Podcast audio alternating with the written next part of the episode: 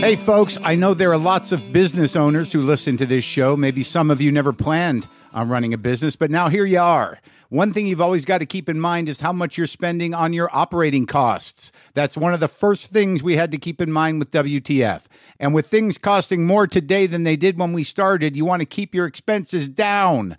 To reduce costs and headaches, be smart and use NetSuite by Oracle bringing accounting, financial management, inventory, and HR into one platform and one source of truth. Reduce IT costs, cut the costs of maintaining multiple systems, improve efficiency by bringing all your major business processes into one platform, slashing manual tasks and errors.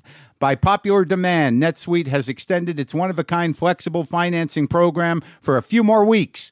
Head to netsuite.com slash WTF for more. That's netsuite.com N E T S U I T E dot com slash WTF. Lock the gate!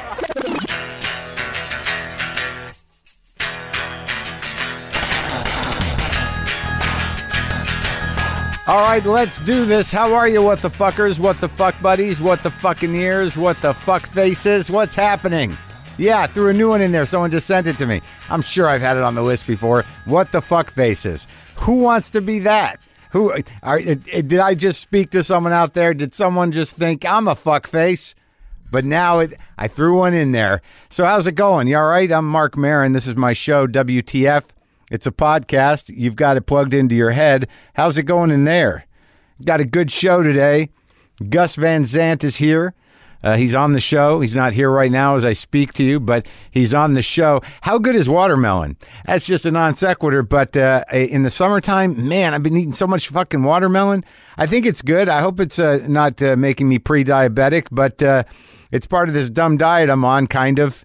You know, when they say you can eat things that uh, have any amount of sugar in a totally non sugar situation, you eat a lot. I'm going through a couple melons a week. It's a bad habit. I got a watermelon habit. I got a melon on my back. Oh man, I, I can't wait for summer to be over so I can stop just carrying around watermelons. It's it's bad, man, when you get itchy and you get kind of squirrely and you got to run out to Whole Foods or Vons or Ralph's or wherever the fuck you can get a melon. Oh, jeez. But it's good. Put a little salt on it. Awesome. That's it. It's just that's my uh, summertime tip. Salt your melon. All right. That's uh, how's that? Is that all right? Before I forget, let me tell you what's happening. I'm going to be at the Ice House this week, the 19th, 20th, and 21st, doing shows, working on that hour. I'm going to be at Wise Guys in Salt Lake City on the 3rd and 4th of August. I'll be in Chicago. I think that show's sold out at the Thalia Theater, I believe is where I'm playing. August 30th through September 1st, I'll be in Bloomington at the Comedy Attic. And September 6th through 8th, I'll be in Minneapolis at Acme. And September 21 and 22, I'll be at Denver at the Comedy Works, doing some club work. I'll, I'll provide links for that on my site. That's what's happening.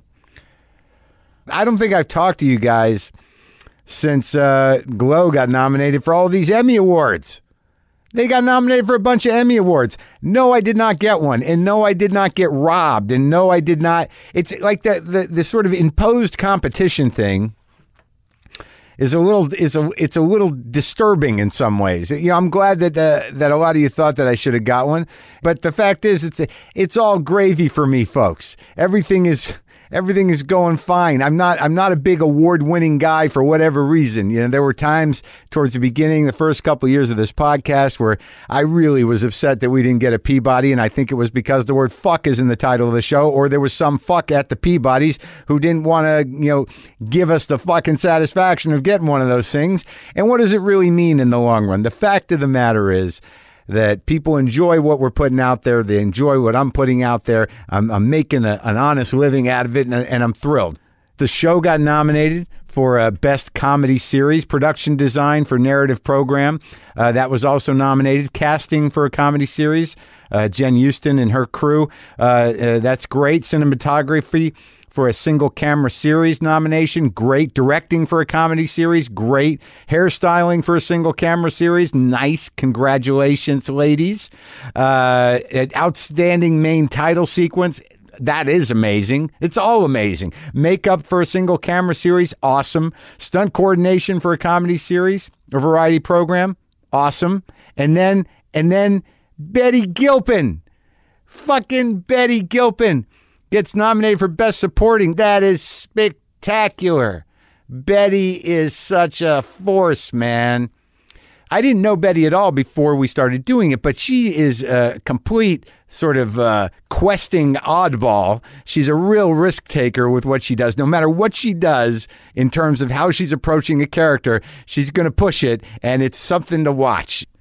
I love working with all these people. I love working with those women. And again, this imposed competition thing is annoying. Look, I know we're we're all competitive. I, th- I think that by nature, people are competitive. Maybe I, you, you kind of have to be to survive. Well, let's assume that uh, you know your genetics have gotten you here. So there was some natural competition along the way in the last couple of thousand years. And remind me to tell you about genetics because I got my genetic uh, breakdown back. And boy, what a surprise! Oh yeah, you guys are going to be really surprised. I waited weeks for this. And you know, I was supposed to do that show where they do the the sort of like this is your life genetic show and they never got back to me and now I know why. Now I know why. My genes have persisted, but they they stop with me. In, in, in my particular line, they stop with me. I have no children. My brother has kids, uh, but they stopped with him too because his kids are, are all adopted. But that you know, nothing, that's great. You know, kids are kids. But uh, but you know, I, I don't know if it was if it was part of our innate desire to not propel the uh, the sort of legacy of what we come from. Obviously, it's not malignant. It's not horrible. It's a little needy, a bit uh, a bit erratic, somewhat uh, uh, self involved, and and maybe uh, at times depressive and anxious. But look, I got my uh, 23andMe back. And I was excited about it. I went, I went all in, you know, like give me the whole breakdown. Tell me what I'm going to get. Tell me, you know, what I'm ha- destined to die of, the whole business. And uh, drum roll, please, because uh, my ancestry reports, my ancestry composition is Jew. It just, I don't know if it's if, if that's unique to me, but it just says Jew. Basically, it says 99.5% Ashkenazi Jewish.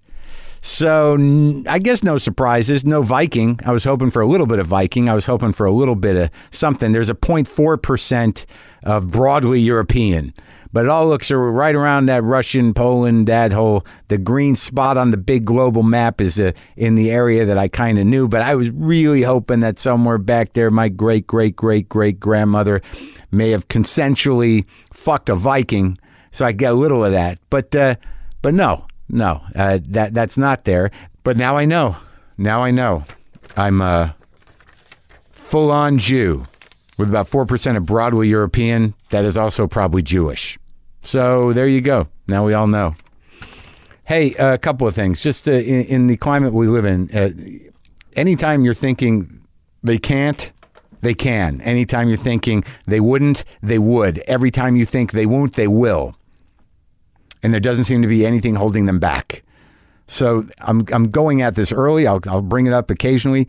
Uh, to your friends who are detached from the process, who feel that they don't have a place in the political world or that may not have an effect on their lives, please start planting the seeds for them to vote uh, in November and to uh, spread the word.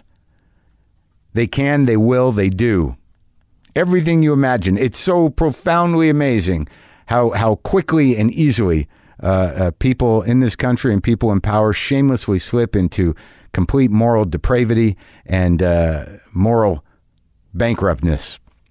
It's a human thing. It's nothing unique. Everybody's got that slippery slope. It's just a you know all you need is an opportunity, and uh, you could find yourself in some uh, deep shit. Well, a lot of people have found that opportunity in power, and we're all in some deep shit because of complete, shameless, personal, and moral corruption. It's uh, it's really quite astounding. They will, they can, they do. Dig it. Oh, also another thing.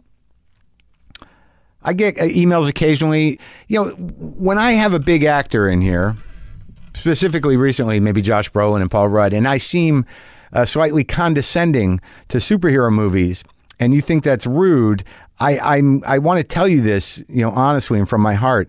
I will continue doing it. I will continue to condescend to grown-ups who defend almost, you know, maniacally uh, the integrity and need and greatness of superhero movies. Look, look, I'm all for entertainment. I'm glad you enjoy it. I don't go. I'm not even saying that I wouldn't enjoy it. What I'm saying is the consolidation and uh, leveling of the culture's taste uh, to uh, infantile intent and product is something that's been coming for a long time. It's great for movie companies. They, they can just, you know, guaranteed to make millions on franchises that were fundamentally designed for children. So the fact that you're a grown ass fucking person and you've, you know, kind of justified it in your periphery and your fucking worldview that these are great and you just can't get enough of them great that's good for you but the truth of the matter is it pushes away and it pushes aside you know real dialogue and real human stories that now you got to go to siberia i got to go to the Laemmle to see a, a movie that you know is grown up themed and is actually provocative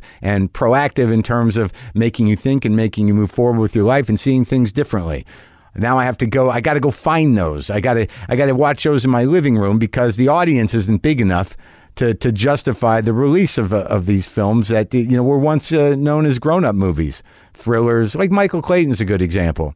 But uh, you can keep coming at me about my tone around Marvel movies or uh, any of the superhero movies. I'm going to remain condescending as a grown person who questions them. And usually, when I'm talking to an actor, it's it's uh, it's slightly condescending, but it's really ribbing. I'm just busting balls. And every time I've done it, they knew exactly what I was doing, and they have it within them too. But money is money. Entertainment is entertainment. But uh, it was not supposed to be that every movie has to be like a fucking amusement park ride. It wasn't supposed to be that, you know, oh, why are they talking? What am I listening to? How come someone's not flying? Where's the blowing up? Wait, and uh, you know, maybe I sound like an old man, but you're a grown person.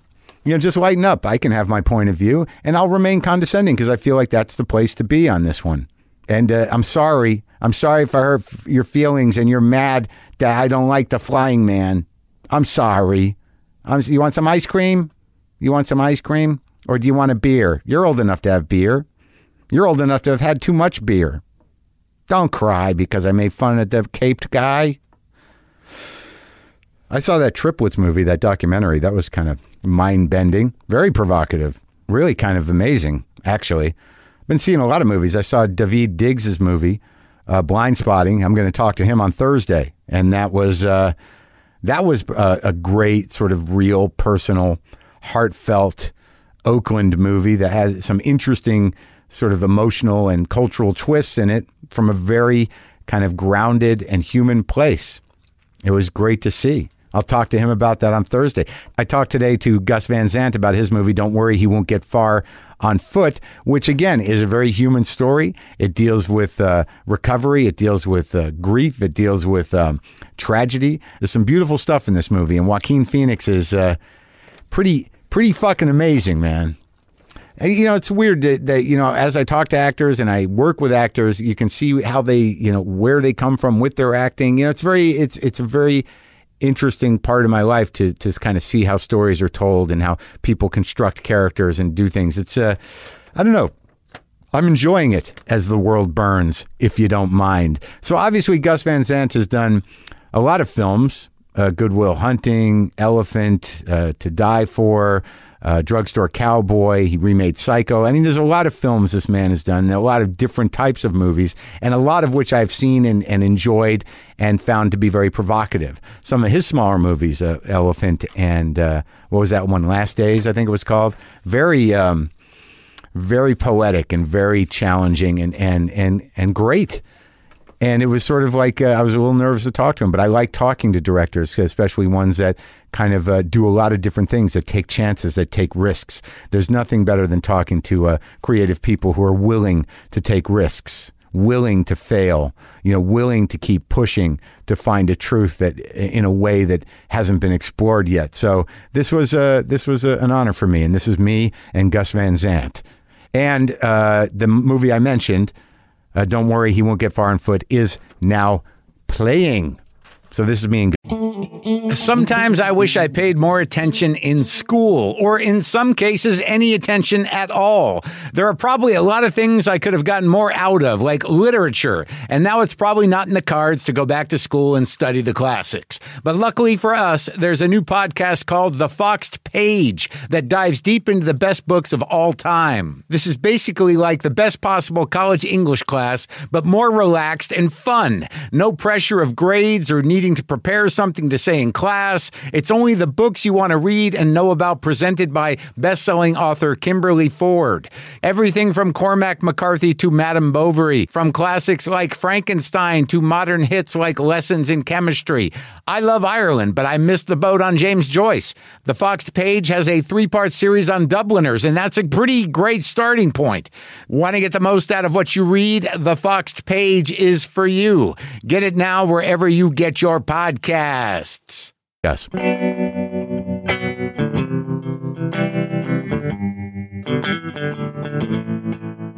How long you played for?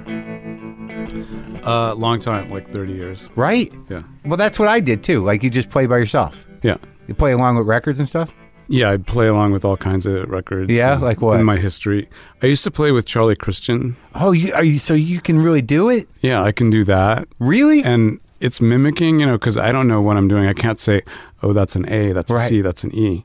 And even now, I'm like, I should have learned this kind of thing, you know, like, well, I, yeah. I, well, you can't though. I don't. I don't read music, but you you can identify chords. yeah, I can do Right. chords, like the major chords. Sure. I can't go into like minor sevenths everywhere on the f- Right. fretboard, but I can learn them, you know. But you can you can sort of noodle around with Charlie Christian. Mm-hmm. That's pretty Yeah. good. Like you do T Bone Walker too. I can I can probably do anybody or like play along with the Yeah, record sure. where they're playing. Right. I can kind of like so uh, the people that I've emulated are like Jimi Hendrix, Eric Clapton. Right. Yeah. I mean, you know, definitely. Yeah. they're easy. I mean, Hendrix is easy if you got a Strat. Yeah. You know, it's like and Yeah. if, if you just get into a thing, you can. you can kind of sound like him, him, sort of. Sure. Yeah. And I don't even know the right chords. If you learn the Hendrix chords, then you can really sound like him. No, yeah. I mean, I that's I used to do that all the time. I had a Strat out in my old place, and uh, yeah, you, it's the tone. It sounds like him. So you're like a real player then. You you've been like I Mm-hmm. I didn't play with people for years. It's sort of a a meditative thing. Feels Yeah, good, right? I'm just I'm just sort of daydreaming and yeah. yeah, on the I've always, couch. I've always got yeah everywhere. I've always got it there. So, how long have you lived in Los Feliz? I think officially for a year. Like I sold my last place in Oregon, Oh, and I live here and and Palm Springs. Oh, okay. So you did, well, that's nice. So I'm not stuck here. I can, right. I can go. You can go to a, hotter place when it gets hot here in LA. Yeah. Although even 120 in Palm Springs isn't like the weather we're having here at 94. Here is what do you. What do you make of that? Why is that? You think because of the, the humidity? I think. And then, oh yeah, humidity. So there's just no humidity over there, so you can kind of like dry. Yeah, And you walk outside and it feels good until you realize you have no liquid in your body. exactly. But you it have to sneaks up drink. on you. You have to drink. Yeah, for sure. yeah. So do you miss? I mean, it's a big shift, but do- but Portland's very specific. Do you miss that? Um, well, I'd been there for so long that Yeah. I think at this point I don't miss it. I probably would miss it or will miss it like in a few years. Yeah. I'll just go like I should really just get back there. How But long did you live there? We, did you grow up? I you didn't grow up there though, right? I mo- I moved there in, when I was 17 in 1970 Yeah. or 16, and uh, went to two years of high school, and then I um, went to college in Rhode Island, and then moved back to At, at RISD? RISD. Yeah, You did? yeah. What years? Where's that? Like in the 75 to uh, no, I mean 71 to 75. Who was there? Who do we know? The famous talking heads ta- were the there. heads were there? Yeah. The, um, I mean Charlie Rocket was there. Do you remember him? He was I on do. Saturday I'm sorry. He killed himself, didn't He he? was- yes, he did. Uh-huh. Um, he uh, he was there. He was one of my big influences, actually. as a- Really? as, just a as a person. He I was. said that so glibly. He killed himself. Right? Like that's a point of reference. It's sad, but I know, How I was he know. uh, influenced? He and um, a film. One of the film students. I was in the film department. Yeah. Were um, they would go out and do this thing they, that Charlie was already doing called Meet the Stars. Charlie would go out on his own, dressed Uh-huh. up, to just meet Alice Cooper, see if he could get backstage. It Yeah. was really like, can we get backstage without any credentials? Were they shooting it? and and then with Scott uh, Sorensen, he started shooting it for this is like for class projects, Right. thing, and which they did later on Saturday Night Live a little bit. Um, and it just was. I saw it in a class and thought it was super funny, and joined them a couple times and Oh, yeah? screwed up the sound. Um, Are you the sound guy? I was the sound guy, Yeah. and um, it was just it, they were just he was just also a singer, lead singer of the Motels. Charlie Not- Rocket was? yeah, not the L.A. version, the punk rock band, but the the Providence, Rhode Island Motels, Oh, I didn't know that the there were fabulous, two. fabulous Motels. There were There's two. yeah. Oh, now I know that. That's and great. the fabulous motels in, in Providence, I think, is kind of forgotten, lesser known, but it was in Providence. It was like the biggest thing we had. What kind of oh, what kind of music was it? It was art rock Oh, for right. sure. It was um, a band that would come out um, playing as one band called like Iron Grandmother or Yeah, something like right, that. Um, right. Funny. It was comedy rock. Really. Yeah, yeah. And like the Tubes, Yeah, sure. and would play as Iron Grandmother for like six or seven songs. Then they would Yeah. go backstage and and change into the motels or uh, Electric Driveway Oh, or some other. so they all went to RISD? And they all were RISD students. Oh, yeah. And they started really from Martin Mull. Oh, like really? Martin Mull had a band called Soup, and that evolved into. He was at RISD as well? He was at RISD. He was a painter. Yes. So he's a com- painter again, I and believe. he's a painter again. Yeah. So comedy rock, Right. or in his case, jazz, comedy Yeah. jazz. And I saw him play at the Roxy. Um, but he sort of in the mid '60s had a band, and then Tim Duffy took over, and there was a band called Snake and the Snatch, Uh-huh. and that sort of yeah. and you know uh, engendered like a few other bands, and eventually the, the Motels. Wow. Good, a real legacy. Yeah, That's I mean, wild, I've studied, man. I've studied it. You have. yeah, I and, tried to. And the, but the heads and were, the Talking Heads were like David Byrne would do um, some things along with the band. I think performance pieces in between sets and things. So he was so he was sort of in there. Sometimes. yeah. So you were there in the 70s? um, early seventies to mid seventies. So like at that time, post 60s, I mean, that's when all that performance art, everything was really blowing up at that Yeah, time. it was the '60s were kind of hanging over into the '70s. Yeah. and so everyone that was the guy, the older students like Charlie uh, Clavery or Charlie Rocket, um, or even Martin Mull, they were the, kind of the senior um, frontiersmen that had Yeah. invented certain things and continued on, and we were newbies and sort of learning from them, like, oh. You don't have to do architecture; you can do rock music or or pottery or whatever you s- want. something different than what you already do. And what'd you start out doing? I was, um, I think everyone, a lot of people were painters. Yeah. Um, I know the Talking Heads um, were all painters, um, and I was a painter, and but I majored in film, You did. Filmmaking. Do you still paint? and I still paint. Yes. You do? Yeah. You've got, and do you show your paintings and everything? Sometimes when I'm lucky, I can I show my painting. Figurative, abstract? What do you?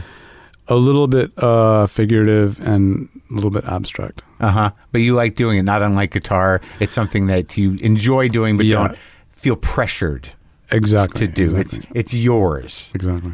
Well, you do that with film too, but I mean, but like with those things, it's like you don't have to tell anybody. You don't have to do it for anybody. Right. It's nice. Exactly. It's nice. So out of RISD, because it seems to me that the 70s, like after the 60s, like once the hippie got drained out of the 70s and it just became, you know, drugs and sex and uh, it had a little more edge to it, uh, that seemed to be sort of the the petri dish of where you started to develop your, your sensibility. Yeah, I think I was influenced. I think by all the things that happened in the '60s were kind of culminating in '71 is when I ended up there um, in making art. In this case, because we were in art school. Um, how much of it was a reaction to Vietnam? as much as you know, as much as you were involved in Vietnam already, Yeah. you know, I think everyone was, but um, it was partly that, or a reaction to the reactions to Vietnam, or some people had been in Vietnam, and one of my classmates Yeah. had had a nervous breakdown in a submarine in in Oh, Vietnam, really? in the Pacific, yeah. Um, who was a painter? Um, so there were people with you that were That had had been in combat. And, Wow. but um, I mean, just the whole s- thing that was happening in the '60s, whatever you could call it, was was still happening in the '70s, and by mid '70s, I think it was sort of changing. So so you finish RISD, you go all four. I went all four years. I, I tried to leave after my first year, and then I um, was talked back into it by my parents, of course, and um, Oh yeah, they were supportive though. That's a good sign. they were supportive. And um, and then I uh, graduated in '75 and came via um, Europe. I went to Europe for a little while, and then uh, came to LA. What'd you do? Uh, where lived- you what were you doing in Europe? Just hanging around? I went on a student um, group, uh, film group, and Uh-huh. we were visiting in Rome. We were visiting um, filmmakers. Who'd you talk so to? So we talked to Fellini. We talked Really? to yes. How many we- people were with you? there were about eight. Wow. Eight, and then there were about sixteen in total. But that particular visit was about eight students. Huh. We went to the set of Casanova. We went to the set of uh, Seven Beauties by Lina Wertmuller. oh my god! We went to uh, talk to Pasolini really? in his um, in his house, but it was just a couple months before he died. Tinto Brass was Uh-huh. a filmmaker. He was making Salon Kitty, which was sort of a semi-porno um, entertainment. yeah. Um, Did it have a, an impact on you? Do you? I mean, when you I um, yeah, I think it was just amazing. I mean, we were amazed. was that the we first were- time you were on sets? Yes, Uh, exactly. so you're on Fellini's set. Fellini's set. Did did, did anything uh, impact you about how he worked or anything? I mean, what did, He well, it was night, and it was late at night. I think Yeah. we, we ended up getting there about eleven because they were shooting all night, Uh-huh. and we they shot until say two o'clock. And um, when we got there, there was a a cauldron. It was at a farmhouse. yeah, Um, so the fire the the fire was lighting up the set, and there was some extra lights sort Yeah. of like flashing.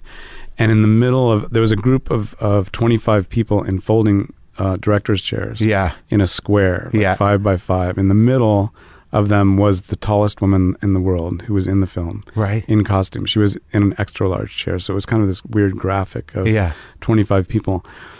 And we were told, like, in whispers, that Fellini and Donald Sutherland weren't getting along and Uh-huh. that, like, they're discussing the scene and they've been discussing it for an hour and we're all just sitting here waiting. And I said, well, who are all these people in the chairs? And they're like, well, they're, they're people that insist that without, without them, Fellini cannot make a movie. Each one of them. So his entourage, really. His, that's what I was told. As I was, you know, Yeah. I was tw- I was 21. I Right. okay, gotcha.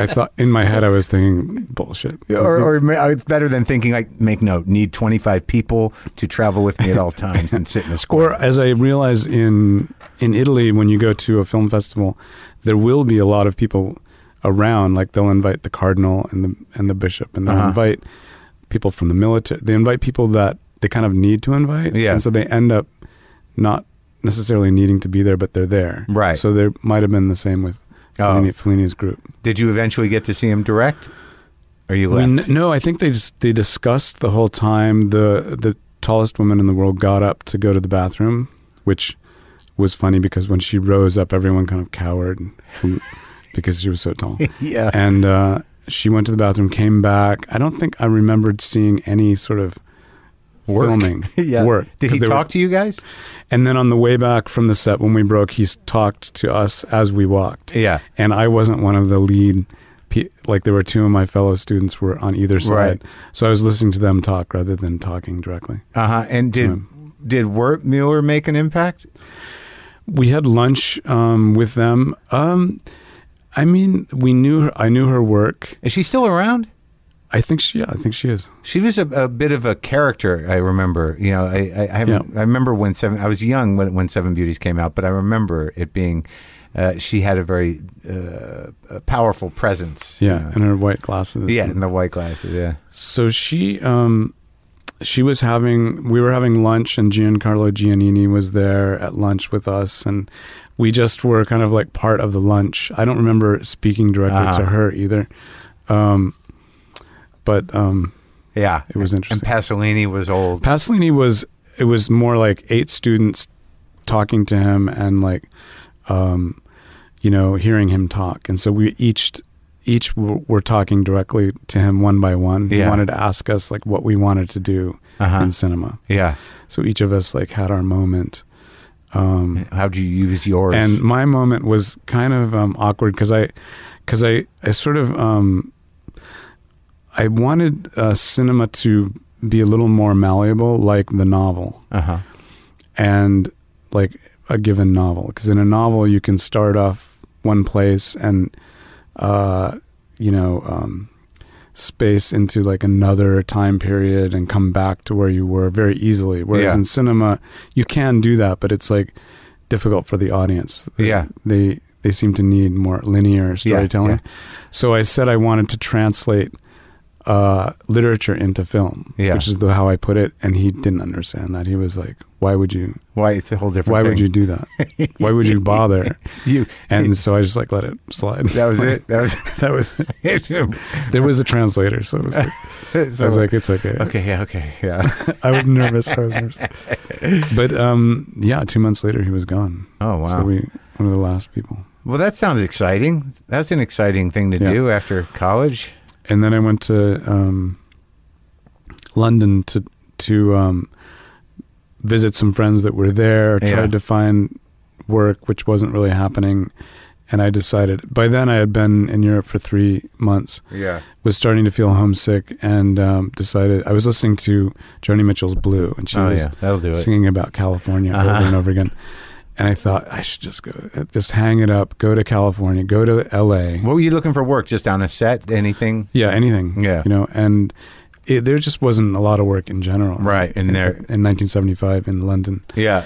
So you go to L.A. So I just ended up here and The first on, foray into yeah, L.A. Yeah, and living on Argyle Street in Franklin. Oh, back Um, then, what was that like? That was that was nice. Yeah? I mean, it's like it is now. It's the same actually. And there was some there was an apartment that some friends of mine had that I lived with them, and they were bouncers at the Roxy. Oh yeah, in So the I mid could get in- seventies. in the mid 70s. So they would let me in the back door and I could go see the shows. What was going on then? Um, I remember seeing uh, John Prine. oh yeah, I, saw. Um, he's great. I just saw him recently. Still at it. Yeah, he, he just had a new record out. He out. was back out. Yeah. Um, I saw um, Patti Smith Ah. in her um, heyday. in her like her first LA performance. That's great. I would see people also I didn't know who they were. I just Sure. like, would Oh, end, yeah. end up in the backstage. But was it crazy on Sunset Boulevard? I mean, was It was pretty crazy, yeah. Yeah. And the rainbow next next Sure. door and the parking lot in between, there was a lot of um, sort of uh, dressed up people and Uh-huh. craziness. I saw Martin Mull there, Oh yeah.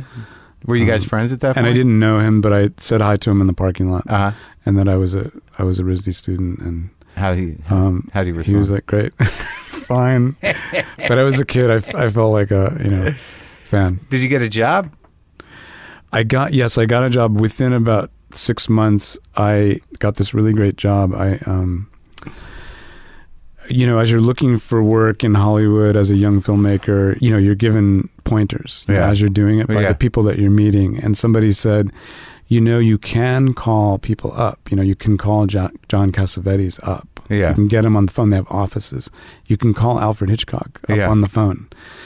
And I was like, okay. And I just sort of filed that away. Like, I can do this. So um, Chevy Chase had come for his first visit to LA since he had become a star. Yeah. And and Saturday Night Live, which was brand new at that at that moment. And um, they asked him in calendar section of the LA Times, "What are you going to do when you're in LA?" And he said, "I'm going to maybe visit a friend, Ken Shapiro, who's a video freak who lives Yeah. in Beverly Hills." And I was like, "Oh yeah, Ken Shapiro. He made the Groove Tube." Sure, man. And I looked in the phone book, and he was there. It was Ken Shapiro, and I thought I can call him up. That's the one his you number. chose? and that's the one I chose. And I got a job with him. He did, what, did he do Kentucky Fried Movie or just a groove? Tube? He did too? the Groove Tube, Right. And then he did Modern Problems. Oh yeah, later with Chevy. with Chevy. Yeah.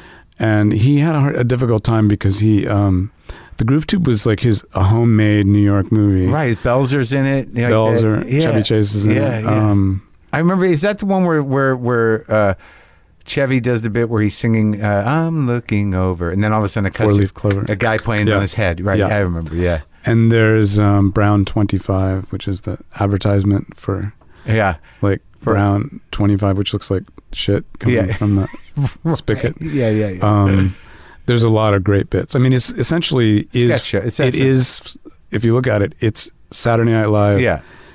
before Saturday Night Live. Yeah. And Lorne Michaels worked for Ken.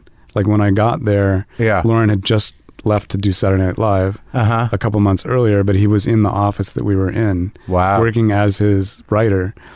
And I thought, oh, so he just took Saturday Night Live and pitched it to NBC. Or it was influenced by, I mean, Sure. it's, it had the news, it had Yeah. musical acts, it had Yeah. bits, Yeah. it had skits, It's you know, true. coming from TV shows. Yep. It had all of it. Um, not to take away from Lorne Michaels, but um, So you were comedy focused a little. yeah, I mean, I I liked that film. I liked, um, yeah, I liked Mel Brooks, and I liked um, comedic filmmakers, and working with Ken, I met a lot of the the comedians of the period, like Tim Thomerson. Sure. Pat Proft was a writer, Yeah. and he had come from the Smothers Brothers. Uh huh. and he was Minneapolis, I think. So he, a lot of the Minneapolis guys were part of the writing. He had these big writing groups who Uh-huh. were writing Groove Tube number Two. Oh yeah. And which never happened. And he had an office at Paramount, Uh huh. so it was like You're on the lot. I was like on the lot. Yeah. So for me, that was big, really big- Yeah. big, stuff. And what'd you what'd you learn from that experience that sent you? I was learned that I I learned that I wasn't really able to to pitch or think up com- comic situations because I tried a couple times with the professionals and I Right. realized oh I'm, di- I'm completely Yeah. dying. So you realized like uh, comedy's not for me. Is that what you? well, not that kind of comedy. Right. I guess I liked, I appreciated it, Yeah. and I was, um, I sort of, you know, was Yeah. transfixed by it. And I would go to open night, open mic night, which Yeah. was free at the com at the comedy store. comedy store Like on Mondays. on Mondays Yeah. because it was a free place to go. Yeah. and um, Oh, that's crazy. loved it, but Yeah. um, that I could probably could never do stand up comedy. it's interesting that you liked it so much, though. But I liked it, so I ended up basically rolling joints at the meetings. Oh yeah, that was your job. That was my main job. Gus and buying the cheese and crackers beforehand. The joint kid.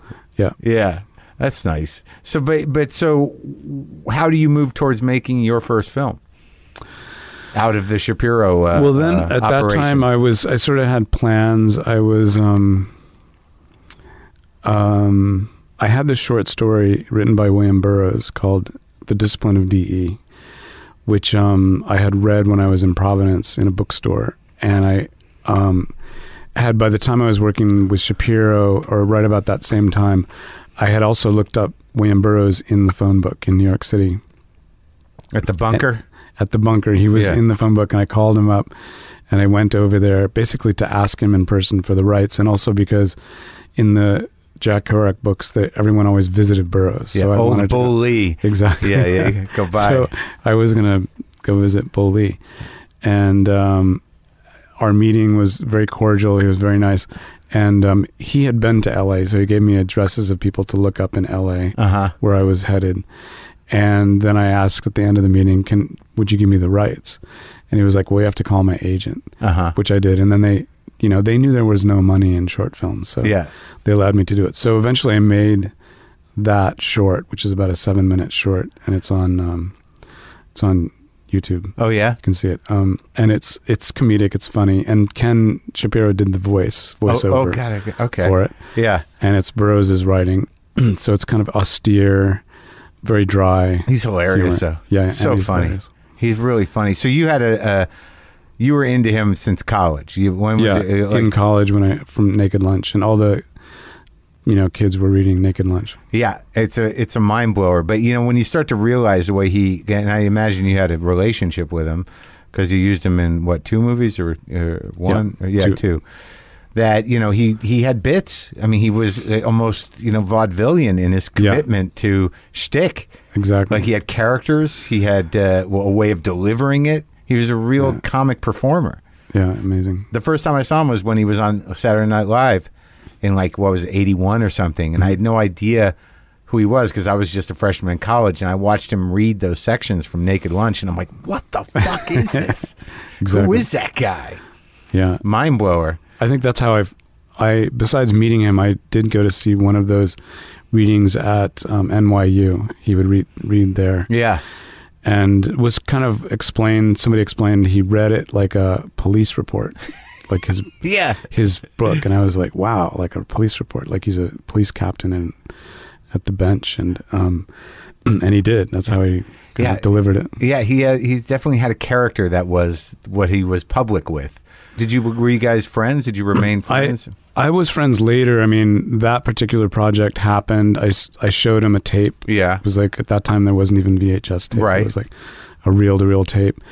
And then it wasn't until later when I was um, making Drugstore Cowboy that there was this character named Old Tom Yeah. who was an old junkie that our lead character Bob Hughes knew when he was younger Yeah. and sort of looked up to him. The minister. the minister. Yeah. Well, now uh, Burroughs turned him into Tom the priest. Oh. But at the time, he was just old Tom. So I thought Burroughs would be the perfect guy to play this character. Yeah. And so we sent him the script, and he was like, "Yeah, you know, like I, I'd I'd play it, but only if like he had something more going. This guy is like old Tom, a forgotten older person. I want to be an older person that has something happening. So Yeah. we, we said, just whatever you want to do, go ahead. You can do it, just Yeah. so that you do it. And he's so he rewrote his whole part and Made him a priest. and Matt's part too. He really made all those scenes with them together. Burroughs wrote, or or his assistant. oh, really? James wrote. James Um, James Grauerholz. yeah. And um, They you know, s- after that, and we shot it in one day too, which was They fun. seem very like it seemed like the you know the walk and talks were improvised and those were just them talking, Right. making stuff up. Yeah, because like he's very good uh, walk and talk narrator of what's happening. Uh, Yes. Yeah, I've seen him in documentaries do that, but I could tell that Matt, you know, in character was was. What, like it was really happening. Whatever was happening was really happening. and he was going, "What do I do?" Um, And Burroughs is like, "I used to know an old Croaker." croaker right there." yeah, yeah. But you made one film before that, right? Um, yeah, before that, I made Mala Noche. Yeah. which was a a small book by a poet named Walt Curtis who lived in Portland, Uh huh. which was com- my sort of it was my first feature film. I had made another so sort of a feature Yeah. in Hollywood when I was living in Hollywood that didn't really turn out that well. Like um, What was it about? it was called Alice in Hollywood about a girl who moves to Hollywood Oh. and sort of gets in trouble. Um, it dramatically wasn't really like playing well, so I cut it down. It was a short film by the time I was done with it. And then Mala Noche was the was the film after that. I didn't. Um, see, I didn't see that one. I want to. It's a black and white film, and it's Yeah. uh, it's about a. It seemed like a complicated relationship movie. It's about a um, a gay poet in Skid Row, uh, um, in Old Town of Portland, and he falls in love with a Mexican migrant boy Yeah. who he who's sort of there over the winter. He's trying to survive the winter until the next growing season Uh-huh. with his friends. Yeah. and they're kind of getting in trouble. Right. So the poet like becomes their friend and gives them ride in his rides in his car and tries to sort of seduce them, but it doesn't really work out. Uh, the the sad longing begins. Exactly. um, which, uh, yeah, it's on. It's um, on Filmstruck. You can see that. Oh, really? At um, in the Criterion collection. Criterion. Oh, good, Yeah. good. So it exists. So, so then like the, that sort of set a theme for you. I mean, like you know, the tone. Like yeah, you did because it, it, was it was like a street story. Yeah. it was a poet's story. He's sort of like a Ginsberg of. Uh, Walt Curtis is like sort of the Ginsberg of Portland, Oh yeah. which Ginsberg would hate when when Ginsberg would come to Portland. Walt would try to insinuate himself into the scene, and Right. Ginsberg was like, "Get rid of get rid of him," because he was sort of copying his, his Yeah. deal. Did you know Allen? Yeah, and I got to be friends with Allen through through Burroughs, and through also um, we shared a publisher. We we had photo books that we we had um, met during this like book signing. I was just looking at his stuff yesterday because I was going through my books and like all those old City Lights, this, the Small Pocket series. No, it's it's really kind of amazing to just uh, even at, at a glance, any Allen Ginsberg poem is so uniquely his, and so like there's so much m- movement Yeah. in them. You, Yeah. you know, it's, it's Yeah. really invigorating just to read a page. He was a- Exactly. he was a nice guy.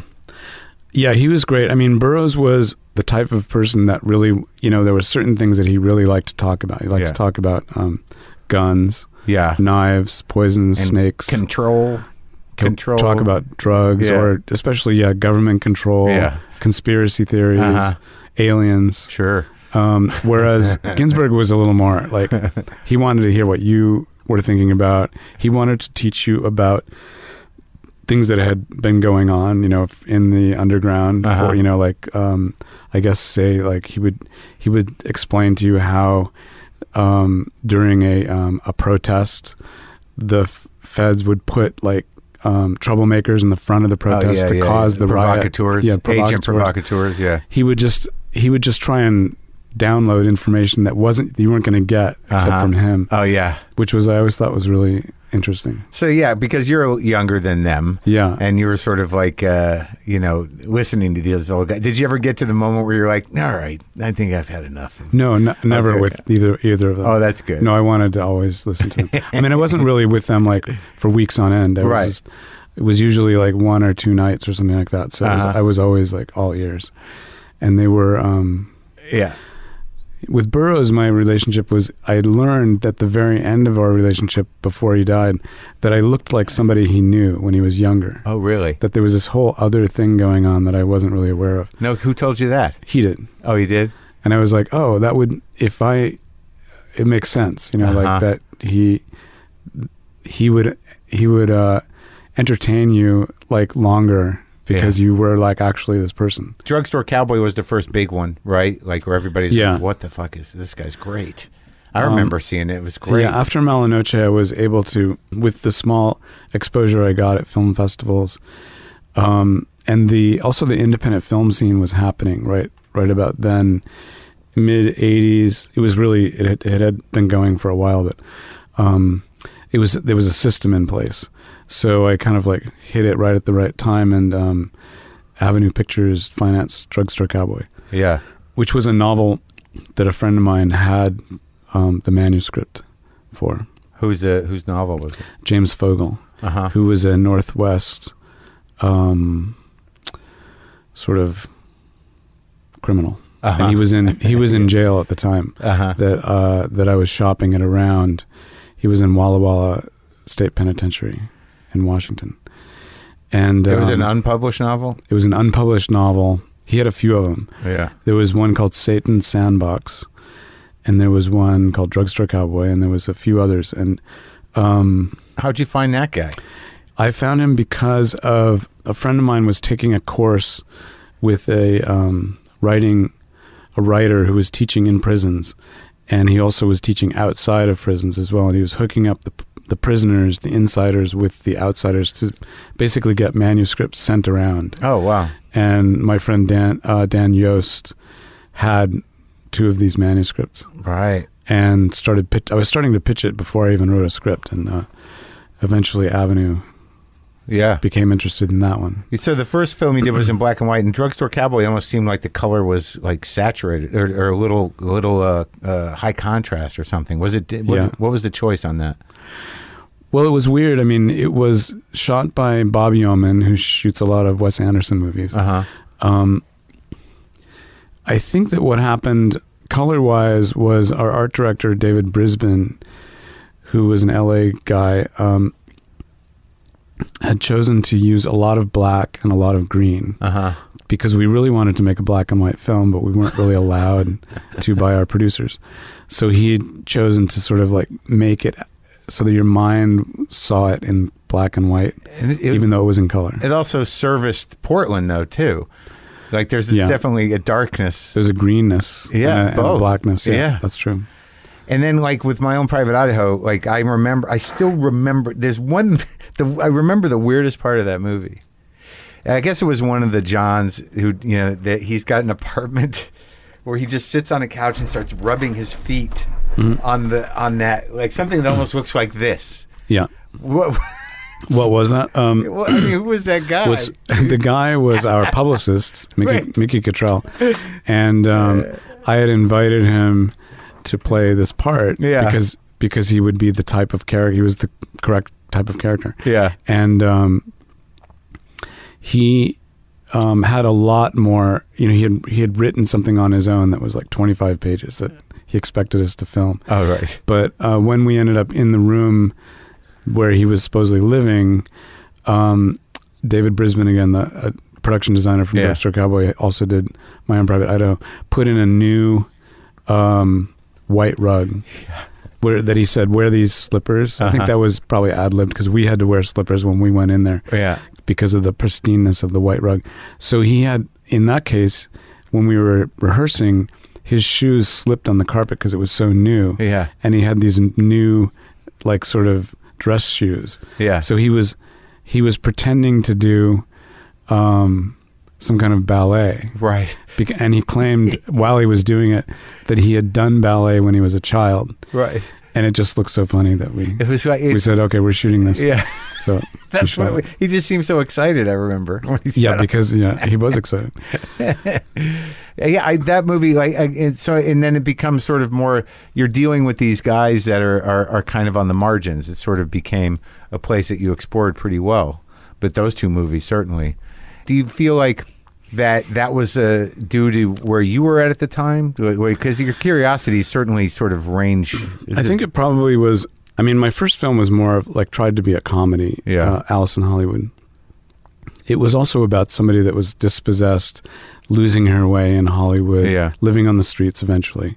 So I lived a block away from um, Hollywood Boulevard, so I saw a lot of kids on the street. Yeah. I wasn't one of the kids. Yeah. I didn't really wasn't hanging out with them. I wasn't Right. smoking pot with them or anything. you weren't Larry Clark. No, definitely. Although I admired that, you know, Yeah. like I just was sort of visual visualizing, seeing their lives and like imagining what they were, or maybe maybe reading John Rechy, Uh-huh. reading about what was going on on my own street, and what was going on was pretty heavy. You know, like if you really did did Yeah. get involved, it was very heavy. Yeah, it, it in, in my own private Idaho and in, in Drugstore Cowboy, as heavy as it was, you, you know, somehow you tempered the tragedy Yeah. that is Hollywood Boulevard at Yeah. that time. I would imagine. I think, yeah, I think that both uh, Mala Noche was very funny Yeah. as a book. Yeah. Drugstore Cowboy also was funny, even though you might read it and not really get the humor, but it was Yeah. like it was a little bit like Larry Clark. Yeah, I think it was funny. Um, and then my own private Idaho was more surrealistic, But It funny. Was, There was it funny was moments. funny moments as well. Because River was a narcoleptic, right? Yeah, And that, that, that was its own comedic which thing. came from uh, George Eliot's Silas Marner.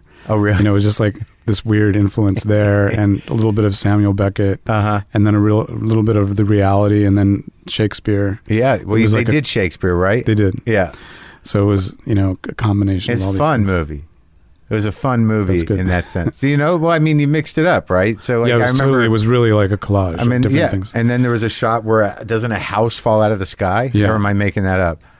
no, that it it does. happened. Barn. That barn, yeah. But I think, yeah, Burroughs' cut up ideas were a little bit in play there. So that's what you should have told Pasolini. I'm going to do what Burroughs did with literature to movies. Yeah, I, yeah.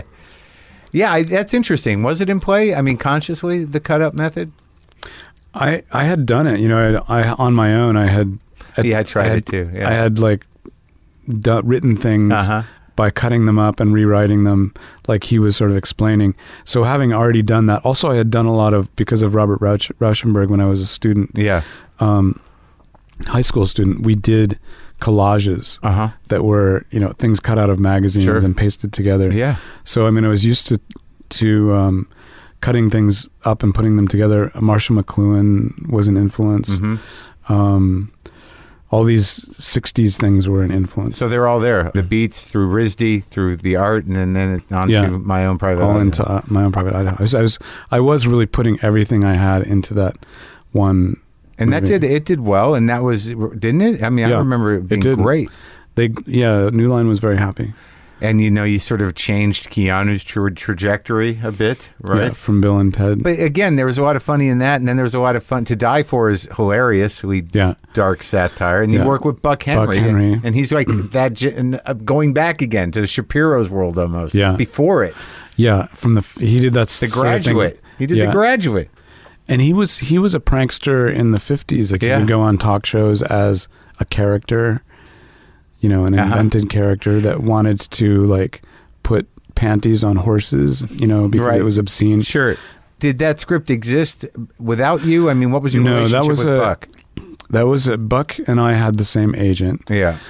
I can't remember where we met, unless it was through the agent. Probably was through the agent. And Buck was interested in working on something together. Yeah.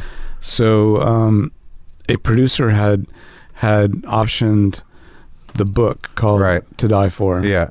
by Joyce Maynard, and um, Buck um, elected to be the screenwriter, and I elected to be the director of the project. I mean, you work closely together then. No, because um, you know Buck sort of like locks himself into his writing room and like writes. Oh, yeah? You know, he doesn't he doesn't sort of spitball. At least with me. But like once it was written, that was it. You, you know, he didn't. Um, it was well, it was so good that I didn't you know have any Right. suggestions for changes. did he like the movie? I think he was happy with the movie. There was some things maybe that he doesn't like, but um, Yeah. I mean, one of the things that he did when he wrote it, I th- I can rem- remember him saying that there was a lot of ways to cut this together because th- everything was like a a, a bit, you know, a one Right. minute Yeah. almost like joke. Yeah. So you could do it uh, many different ways in the editing room. It's very interesting that like yeah, the where Joaquin Phoenix was at at that time. I guess uh, River had passed away. Already. Yeah, he had just he had just died. But like his acting, like because in the new movie, don't worry, uh, he won't get far. Like you know, you can really see the arc within your films with that guy, of like his craft just evolving to like this, uh, like in he was all in on on to die for, but it was almost feral. Like he was almost, you know, kind of like an animal. And uh, and uh, and but very raw. And in the new movie, he's it's such a a meticulous and controlled, but you know, very vulnerable performance. It's kind of a, an amazing thing he did. But like, uh, how's your relationship? Like, have you been in touch with him over the years? Or Yeah, I had um, after to die for. Um, I was pretty much in touch with him. We lived, we were neighbors in New York for a while. uh huh, lived in New York City, and um, um, we had projects that we sort of imagined together um, that we never did. Um, and even then, we all, all, like Casey Affleck and Joaquin and myself, found ourselves. We were all neighbors in New York. We found ourselves here in L.A. Yeah. living near each other. oh really? So continue like just our our ongoing kind of dreaming together. And so when this particular project, don't worry, he won't get far on foot, became available. It was something Yeah. that I had worked on in the '90s, became available again without Robin Williams. Robin Williams was one of the originators of the project. Really? Yeah, and um, For the so- lead? as the lead, yeah, and No he kidding. he was developing it. How long ago was that? Uh, '97. Oh, so it's been oh, a long time. Okay. after Robin and I worked together in Good Will Hunting, he had offered me this particular uh, story to develop for Mhm. him. So I had done, I had developed a couple scripts with Robin, Yeah. and then it just sort of was one of those projects that never he never got to. right. And eventually, when Robin had died, it uh, surfaced again at Hmm. Sony.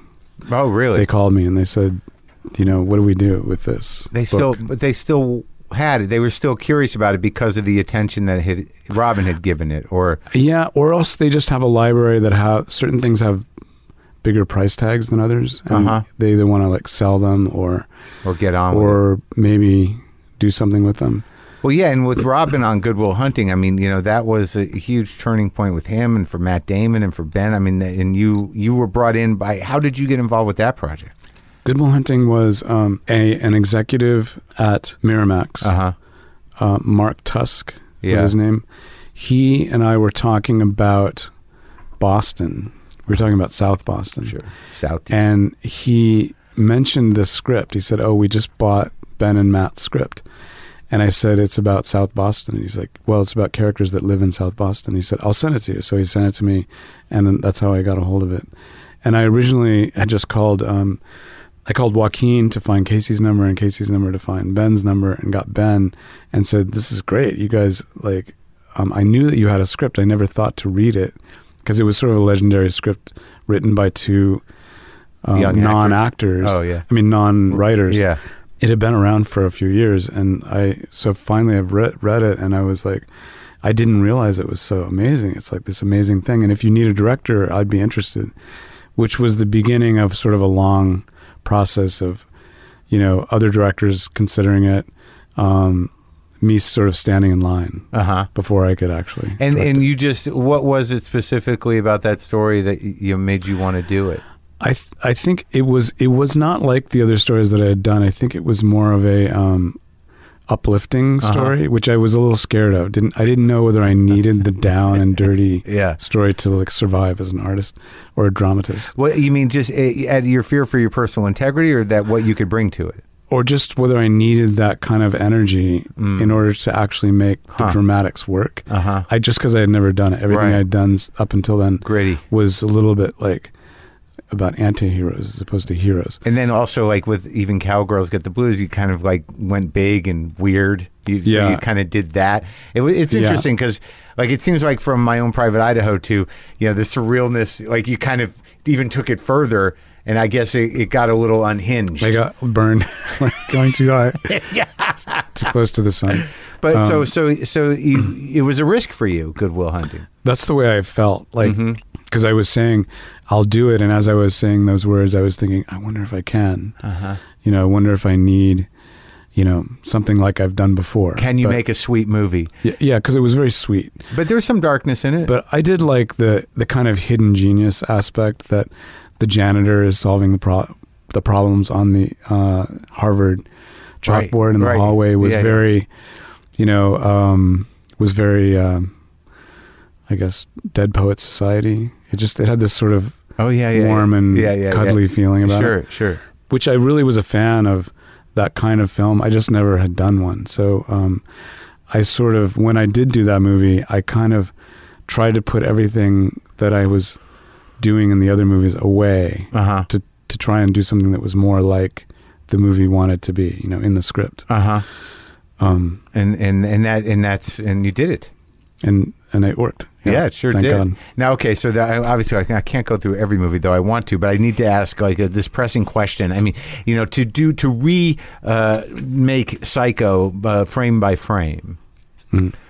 um, like that that's an obsessive undertaking. Yeah, And what did you? there's a whole reason behind it. If you, uh, if you want to hear the yeah, I do. And. I want to hear the reason. I want to hear what you learned from it. Yeah, I I mean I I didn't I think the the process of doing it was the learning. It wasn't necessarily the result. Uh huh. Um, and the and it wasn't really about learning about Hitchcock. It was Right. more that when during the the uh, the nineties, the joke about the executives was that they would rather make a sequel than they would an original piece Yeah. because there was less risk. You know, so they would rather copy or continue a story that's already known in the public Right. and they were really searching for some way to do that. Now they've found out that comics is the way to do it. Like it already exists Right. in the public's mind, and but at the time they were sort of searching. They hadn't found comic And books. it's a universe too. The never-ending. It's uh, never series of ending. ca- I mean, that's they just hit what they wanted, you Yeah. know. But back in the '90s, they hadn't found that yet. Yeah. So, but they were trying Yeah. by doing like TV shows as movies. Like they did the Flintstones Oh, as a yeah, movie. yeah. They did the Brady Bunch as a movie. Right. So when I went, when I did uh, Drugstore Cowboy, I was all of a sudden meeting with the, you know, uh, heads of studios because Mm. they knew that actors would work with me. Therefore, if they got me on their movie, they could get the actor that they wanted. So it was less about me than Yeah. it was about the actors. And so, in during one of the meetings, Casey Silver at Universal said he brought in all of his uh, vice presidents. One guy was the head of the library, and he said, "In the library, we have old films that you could remake. We have scripts that haven't been made yet that you could make." And it just reminded me of that thing that they wanted to do, which is remake something. And I said, "What you guys haven't done is try to to take a hit and remake it exactly, rather than like remake it and like." Put a new spin on it. Yeah. Just remake it for Right. real. Yeah. Because I'd never seen that done yet Yeah, as an experiment. Right. And the whole thing seemed seemed experimental to me anyway. Yeah. So I thought, why not? Yeah. And they laughed. You know, they were Yeah. like, they thought it was silly, ridiculous, absurd, and they left. And so they said, well, we won't be doing that. And that continued every time I would meet with Casey. I would bring it back up because I would remind myself, oh, you're the guy. And I locked in on Psycho. I'm not Yeah. sure why Psycho, but it just seemed like the movie that would work the best. Yeah. I would bring it up again and they would laugh again. And then later, when we did do Good Will Hunting, and it um, did really well at the box office, before the Oscars, it also got nominated for like nine Oscars or something. And the studios like to It get won a it- couple. They Didn't won it? a couple of Oscars. Um, Robin won. Robin and Matt and Ben for writing. Yeah, right. But what they like to do, right, you know, the night before or the week before the Oscars happen, they like to get new deals in place with the people that are nominated because as soon as you win, they've got your movie going. You know, Yeah, right. They've got they can just lean over to their buddies and say, "Ah, "We've got that next yeah, movie." we got that guy. And I think that's why they do it, and then they forget that they Yeah. have it, you know, Yeah. after the night's over. So they were trying to make a deal with me, and I had a deal at Paramount, and I had a deal at some other studio, and then my agent was saying, Universal really wants to do a deal with you. What have you got anything for them? And I was like, Universal, Universal. Oh yeah, tell them Psycho, Frame- uh, frame by frame, um, new cast in color, and that's the idea. And then my agent calls back and said they think that's fantastic. so all of a sudden they were in After, money talks. After the, yeah, after the Academy Awards. Yeah. after the box office. I Yeah. think. it was really the box office. yeah, The okay. awards were also part of it. Yeah. Um, so then we were then I, then I had to make the decision whether I really wanted to do it. After they said yes, I Right. was like, oh geez. And I was talking to Danny Elfman, who I wanted to do the score Uh-huh. because he was so good at doing Bernard Herrmann style Yeah. scores. And he said, you know, they'll kill you if you make this. He knew. And I was like, who will kill me? He says, just everyone, like the critics, the everybody that loves Psycho will kill you. And I said, yeah, but th- Danny, this is an experiment. So this is not about who's going to get killed. Yeah. This is about doing, just doing it. Yeah. And then I thought, it doesn't matter if they kill me. And then later when I got killed, it hurt. But, um, Because you were, put a lot of time into it. Well, Right? because you actually care, you Yeah, of whether your movie succeeds. So it didn't work. Um, but the you know the idea was whether or not you could actually remake something and it would repeat the box office. Oh, that was the you know, that was the sort of weird science experiment. Sure, but did you did you glean anything from you know the process uh, as a filmmaker? Nothing. Not really. I mean, it's the same process each time. Pretty much, you've got the model you're trying to make. Your sure, but did you like? thing. I mean, that, that was one. it was you know, easier because we we could copy the had template, yeah. but like you know, I mean, you know, Hitchcock was pretty good at editing, right? Yeah. So like when you're you know kind of repeating his moves, you, it didn't uh, leave any lasting impression on you, or you, you at no point. We were just copying the moves pretty Oh, much. At no point you said like, "Oh, this is kind of clever what he did." You Um, I kind of already had looked at it that way. I could see what Uh, he had done, so right. it wasn't in in repeating it. It didn't yeah. bring Okay. any new insight. But um, we, you know, it obviously didn't work. But I think it it it lasted. It's it's more important now. I think because people like yourself will ask questions about it. It's still it's more alive now than it was Before. back back when it failed. Sure. Yeah. Just with I guess the art world or yeah. Well, they now they The modern they've world. come around and realized like it was an experiment. It was was an experiment. yeah. I think that the other the you know I'm going to skip around, but like uh, Elephant and Last Days, I thought were were beautiful poetic masterpieces. Both of them. I loved them. I didn't see Gerry.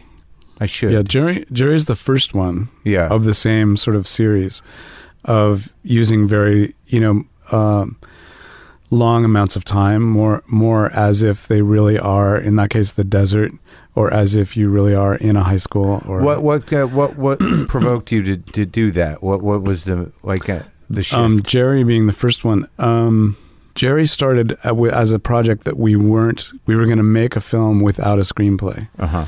and we were gonna we were gonna kind of like keep records and like and and Im- improv and like make scenes up, but we weren't going to write them down. Right. So in the process of actually doing what we did in f- in forging the the dramatics and in the the things that that Matt and Casey did Yeah. in the desert, I sort of was applying a style to it according to like what they were up to Uh huh. and the way to tell the story. Uh huh. And it came kind of from a lot of different sources, the main one being Béla Tarr's Satan Tango. Uh huh. Belatar is a Hungarian filmmaker.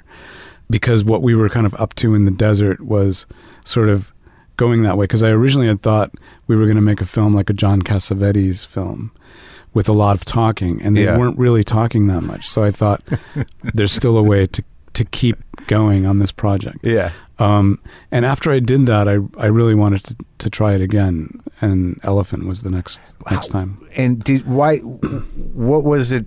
Why did you choose?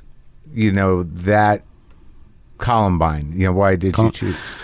Um, Gerry and Elephant and Last Days are all based on real incidents Yeah.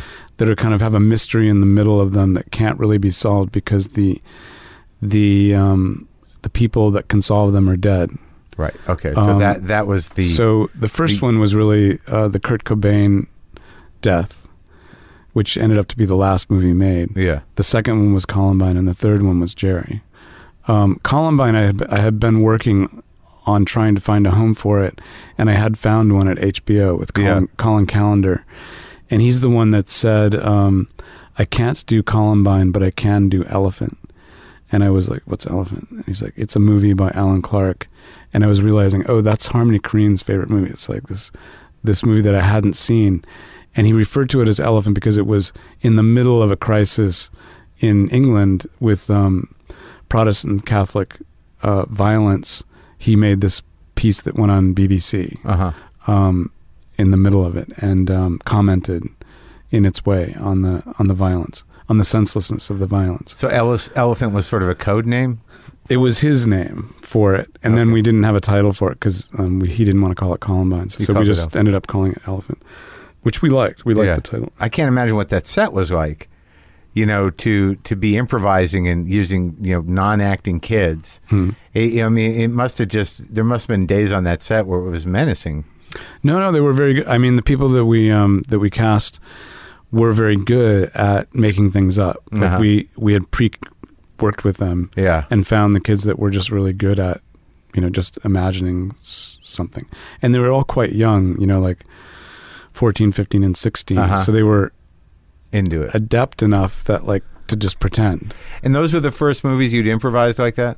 The Gerry and Elephant. Exactly. Well, I mean, the other movies we had gone off the page even back in Drugstore Cowboy. You know, we would Sure.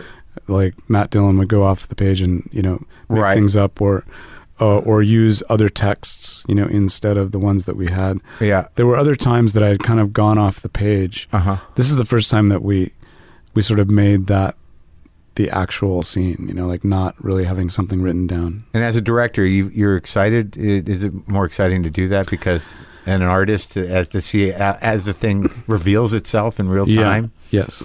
It's very exciting Yeah. because a lot of magic happens at that moment when Sure. things are being made up. I think also all three stories um, were told as if the the characters and what they talked about were really not the important thing. They Right. weren't really the story. Right. They were just sort of noises that they the characters made between Right. each other. Yeah. They weren't going to tell you anything, or like the things that they said weren't going to inform you. Right. What was your experience with you know what you had shot? Was was there a clear difference between identifiably authentic moments and and things that just kind of didn't work? Um, I think well, all three of those movies are pretty much one take movies. They're Oh, one yeah. angle, so whatever's going on is not it's not edited. It's just sort of one big long shot. I can't remember. I think that we arranged it so there wouldn't really ever be an incorrect thing unless somebody just said stop, stop, stop. I Oh, can't right. go on, go on. You know, Did that happen? but that didn't happen. Uh-huh. Um, they weren't unnerving. They weren't hard.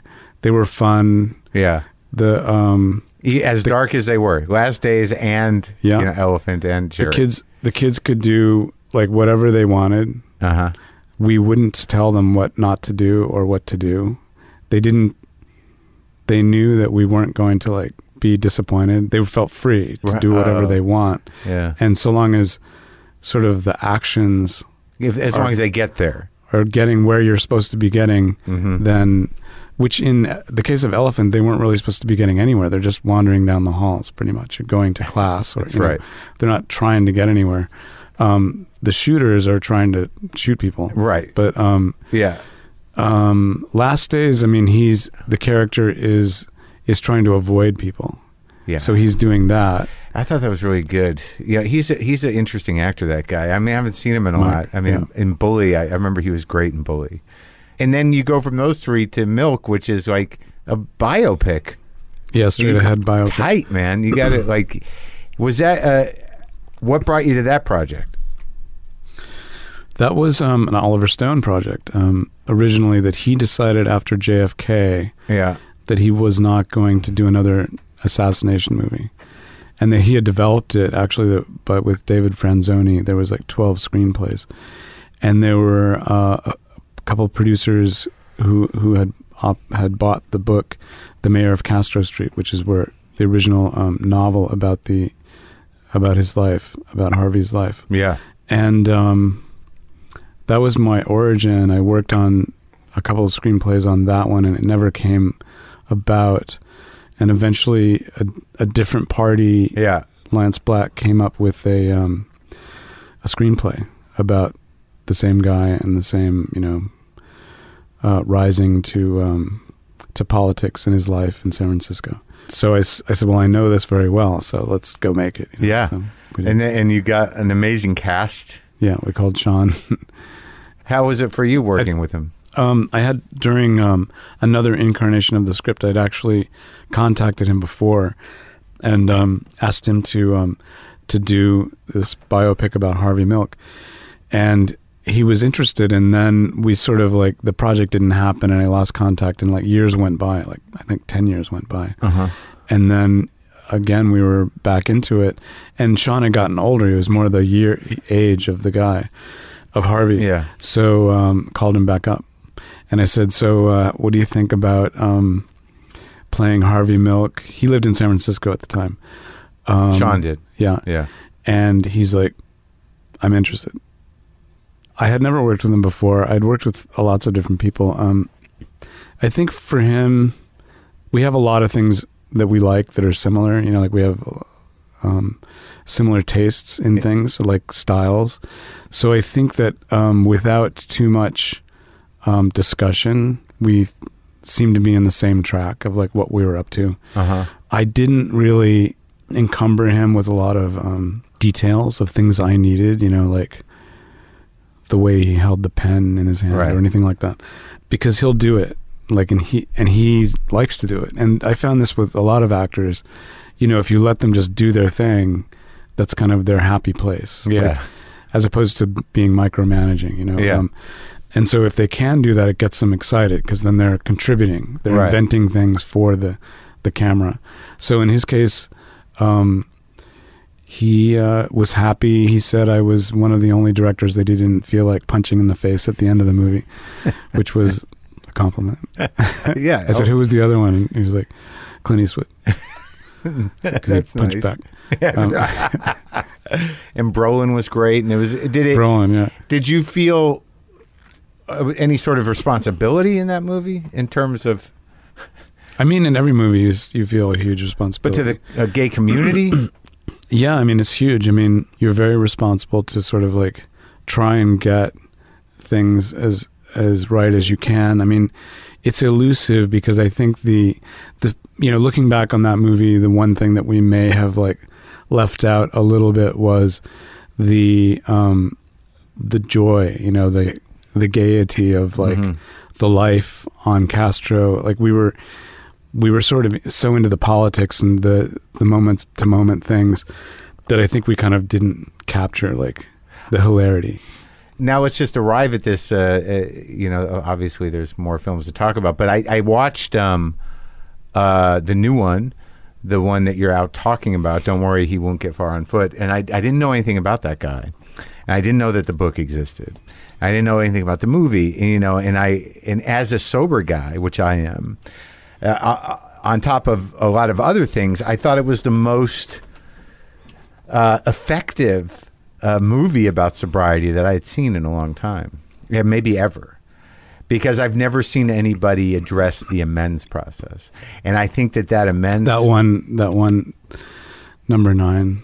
yeah, uh, sought to make an amends with people, uh, you know, if you could in person, you know, face to face, and that that one scene with Jack and uh, Black and, and Yeah. Joaquin is, Yeah. it, and you and you built the weight of it properly. You you know that I, he was working his way towards that. Yeah. right, and and just like how do you like how do you address the guy who you didn't even know Yeah. who was responsible for taking your your legs and arms away, basically. You know, but but like I'm- I'm getting ahead of myself. I just I thought the movie was was amazing, and, and he was amazing, and and uh, you know what were what attracted you to this one?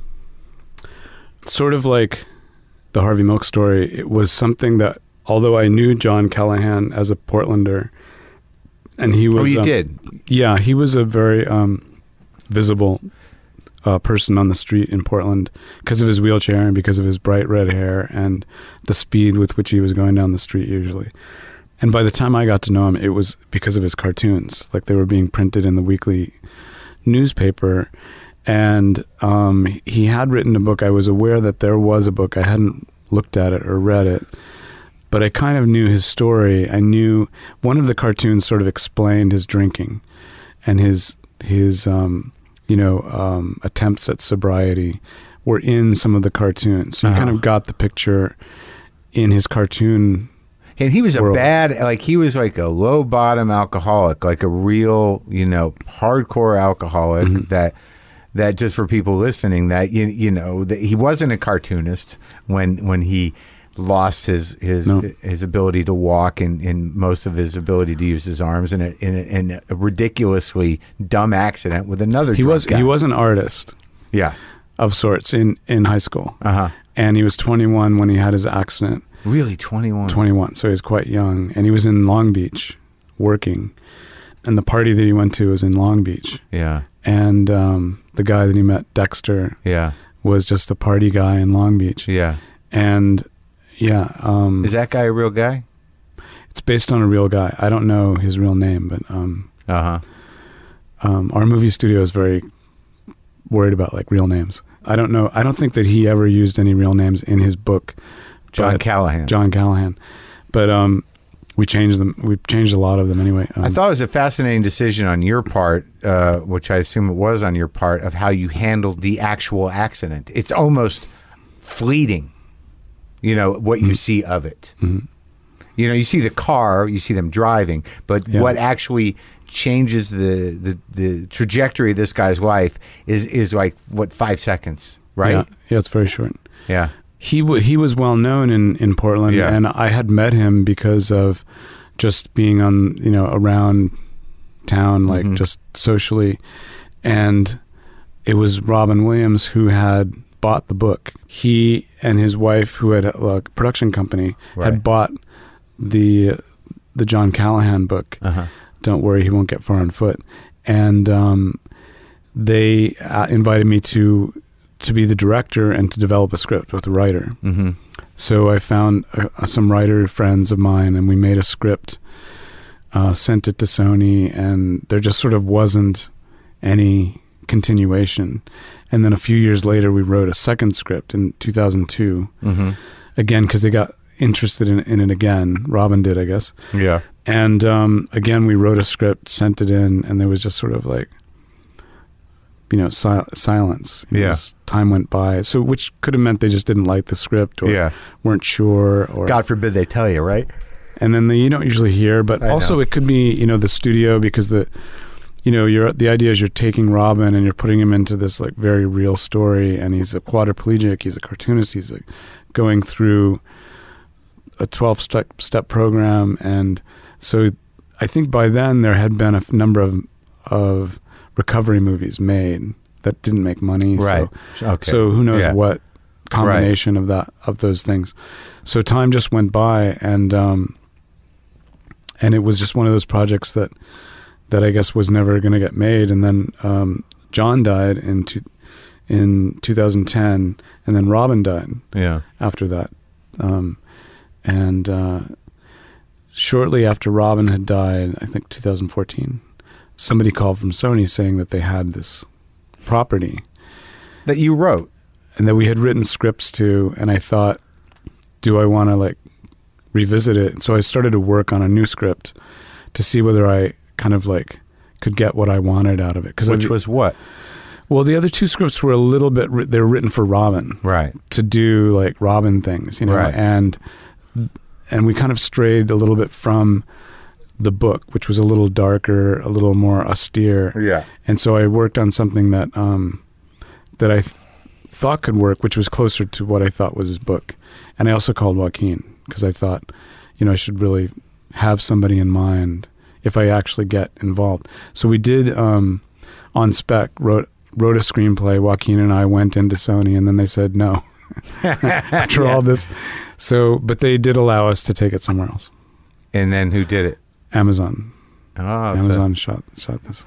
I, I tell you, man, I can't imagine anyone else doing it but Joaquin in the in the form that it's in. You, you know, there there's a certain like his commitment to that character, whatever whatever he Yeah. did, like because there there's a weird thing that that really bad alcoholics have in their demeanor, you, you know, which is like the the bottom line is they need to drink, you know, hmm. n- now. Why am I not drinking? And you know, he was able to sort of get that. It's it's a it's a corruption of the soul in a hmm. way, you know, and you can see it in their in their disposition. Hmm. And he was able to do that somehow. Wow. You know, like that that scene where you know he's you know after the accident he still can't stop drinking and he's in mm. his wheelchair and he's like knocking that half gallon of wine back in the park Yeah. and those dudes come up to basically take and he just gives them money to get their own like you, you know Yeah. they- Get, like get away. get away go get your own bottle i need all of this Yeah. and that, i mean it was just a, a stunning performance and i thought you just captured it all so well and the story's like incredibly moving how are you gonna you know but it, it's really a recovery movie Mm-hmm. did you see it that way Yeah, I mean that was the thing that we didn't quite we didn't go for in the earlier scripts because even though he did go into um, AA, we didn't see him going through um, sort of the whole process. yeah the The first script was sort of written at in twelve chapters, but they weren't specifically about steps. right And I thought what you know that I wanted to actually address the act as much as we could the steps because we skip over yeah a number number of steps. right But it feels like you're kind of marching through the steps, and um, that was the kind of thing that I was trying to bring about in this new draft. Yeah, I, I've never seen it before, but you know, AA is weird about that, and historically about uh, you know uh, being represented. But but I I've grown as somebody who's in recovery to just like look, I it helps people. Period. You know, I I'm sorry if you're upset about the tradition, but uh, but you know, we're not representing AA here. We're representing a guy's story, right? Mm-hmm. Yeah. I mean, it's inter- intertwined. So I mean, there were things about AA that I think um, were important for the characters to be paying attention to and to like be wrapped up by. And Donnie, you know, his character had to be sort of the authority. Jonah?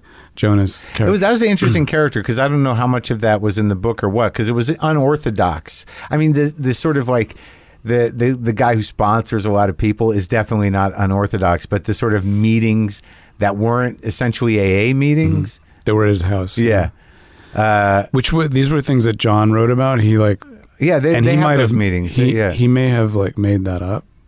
He, there were certain things that it seemed like John did play with the reality Uh-huh. of things. Um, Well, they definitely have private meetings with, Mm-hmm. people, and it would make sense. It's not that unusual, but it wasn't really an AA meeting. It was Right. just sort of a group therapy trip, right? Mm-hmm. A little bit.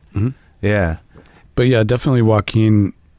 Uh, one of the main things that he does is he gets right into the middle of like his emotions concerning each scene, Oh, yeah. which is great for for us, for the director, and for the How do you mean? rest.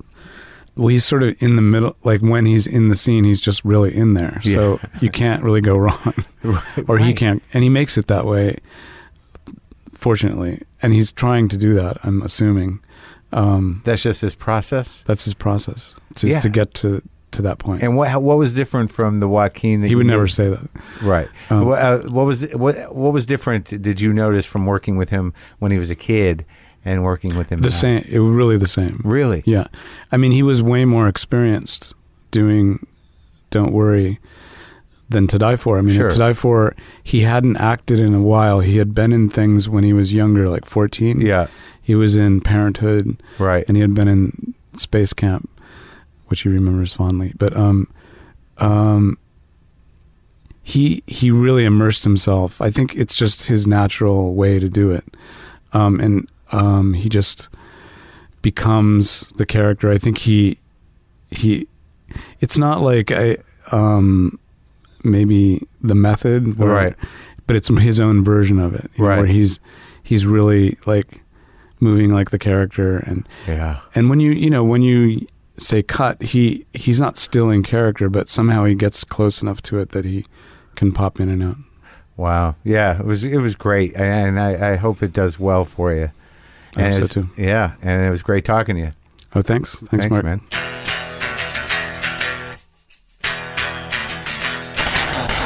That was a lot of stuff I didn't know about him. Why would I?